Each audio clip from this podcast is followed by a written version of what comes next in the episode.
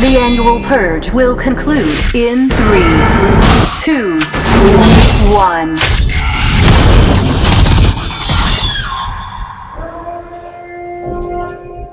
Thank you for your participation.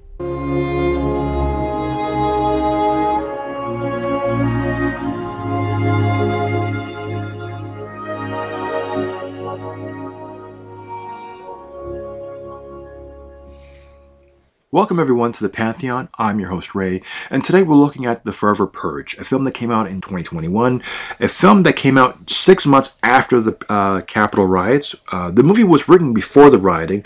Uh, the reason why I mention this is because it is so steeped in the possibilities of what happened in reality. Um, the film's itself started off with a home invasion and then it branched out to being like neighborhoods uh, like the projects for, so basically it was the rich and the poor the blacks and the whites. Well because you're poor and you're ethnic can you be driven to kill? Are you natural killers? And the tr- truth is no no one just because you're you're economically you know from a poor place are you evil or intended to be evil? People in should be or or are uh, good natured you know, just that their environment or the circumstances put them in on uncomfortable positions. The first purge tells you basically how it all started. The, election year gives you an idea of, okay, well, we have an opportunity to end this once and for all, picking an, official who has the strength to stop it and to change the laws to make things fair and just.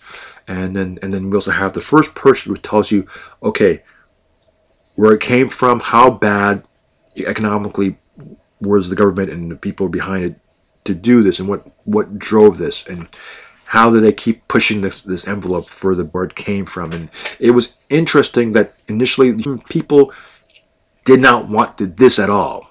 And it was other factors that really pushed this.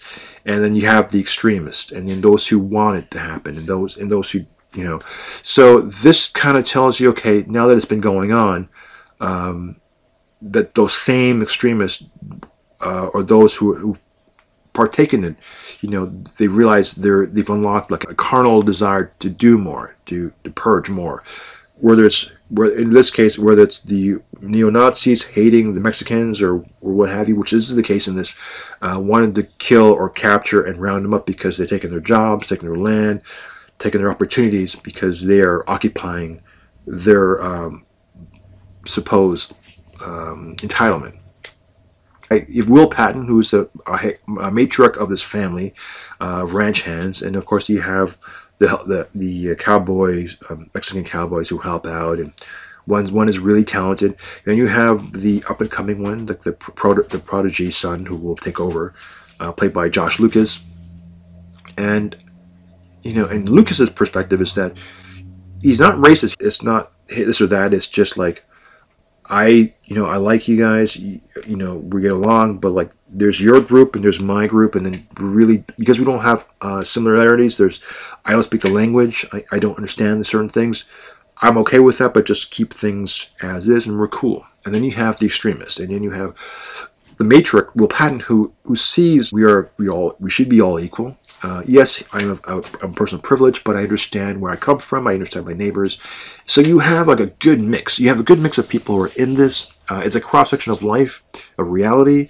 Uh, it is not subtext. It's all text. It's done in a way that um, it's like what if. If 12 hours is enough, let's do this forever people we should purge forever until there's nothing left. And this is like a what if story, whereas like this, if these scenarios happen, and left unchecked, how bad will the spin-off of the world become? And that's what the what if series kind of gives you. It gives you a scenario and allows it to expand and go off on its own, have a mind of its own, and tell it show us where this will end up.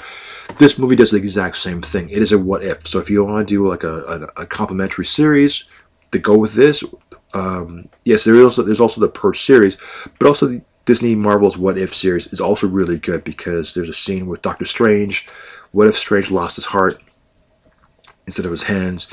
And it kind of kind of gives you that feeling of like the dark path one would take, you know, and then the consequences of that action, you know, how it destroys the world in itself. And and this is like the purge. It's destruction.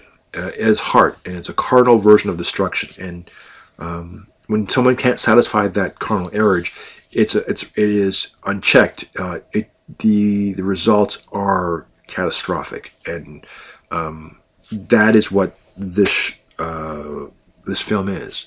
Uh, I I enjoyed this film. It's it's good because uh, James DeMonaco, who wrote the all the Persian movies, wrote this. Uh, he didn't direct. He directed the first three, and then um, we have a brand new director who did this movie.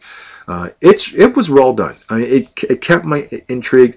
Uh, it was gory, it was violent. It wasn't over the top gore. It was just enough to sell a point to this, and uh, it's a recommend. Uh, if you like the initial Purge movies, you're gonna like this one. If you like the first Purge you'll definitely like this movie because this kind of gives you um, a, a, a what if scenario of when it, if it goes even further than what it is. You see, with the birth of it, the election kind of gives you the end of it, and this is kind of like okay, well let's we, let's show us a middle section where it got really out of control and crazy, and this is it. Uh, it's unfortunate that the, we can okay, America had the Capitol riots, and this really is kind of like a sample of how bad it can be. And and what makes this a, a, true horror is that there now there's a possibility of this. I mean, it may not happen exactly the same, but like the potential for such violence and evil in the world exists. Uh, it happens in our everyday. Canada just had the Convoy of Freedoms, where there was an occupancy invasion in the capital city and all major cities across Canada. Uh, this is one set to be happening in the States soon in Washington, D.C. You got Russia invading the Ukraine. Afghanistan fell to the Taliban. Um, there are so many things that happened in the last couple of years that can you can look at this movie and say, you know, this is a sample, a cross section of what all this stuff is, and the evils and atrocities of the world. Um, you know, I, am not one to be a political. I'm not one who wants to marry a political statement with a movie that I'm watching. But this film was made during the time of Trump's presidency. Uh, they really are poking the bear. If Trump was still president, this would be like a, a voice of the voiceless. Uh, it's not me hypothesizing or making it up. I mean, it's quite literally, without verbally writing, writing it down on, on a piece of paper and, and pen and blazing red S's or whatever, an exclamation mark, but it's there. Um, you can't deny there are certain things about this that are very politically charged, and uh, it comes from a place of intention. Uh, but the best part about all of this, when all said and done, is that it, it invokes thought, it invokes a conversation. And I think that is the strongest message I'll have to say about this movie is that it does invoke a conversation to have uh, with your peers, with your family, uh, hopefully not young young young uh, kids. It's not, uh, but you can have a conversation based on things that's going on in the world, like the Ukraine invasion, like um, uh, Afghanistan, like um, the occupancy, the convoy of freedoms in Canada, and who's who's being hurt, why are they charging, who's sponsoring this. Like there are there are discussions that can be made, and you say yes, everything is comes from anger from COVID. This all stems from whatever it is, but like you can look at certain things and say, okay, this is from this, this is from this, this is the potential of this, and uh, these are feelings people are having that is just carrying over and spilling onto this. And this movie is a beautiful cross section of all of those ideas and thoughts and fears and angers and, and opinions uh, being brought to the surface. And uh, but it's done in a way where it's just in your face, and uh, that is really interesting.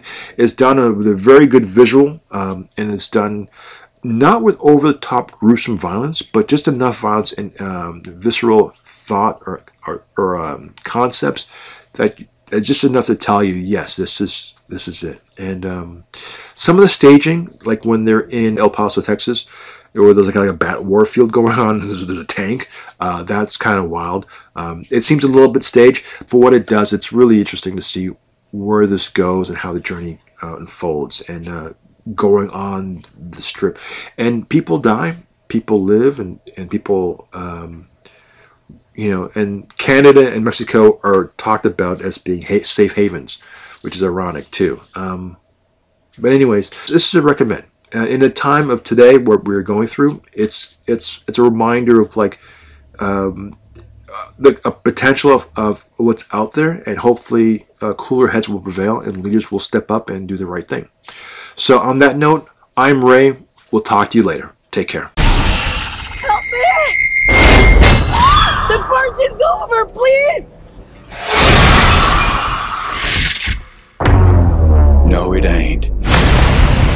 It's insane. Nobody hear the sirens? There's no crime anymore. Anything goes. You rich can't hide behind your steel walls no more. Powerless. How's that feel? It's the real purge. The forever purge! There's nowhere safe to go. No way to get help. Oh my god. We gotta find another way to get out of here.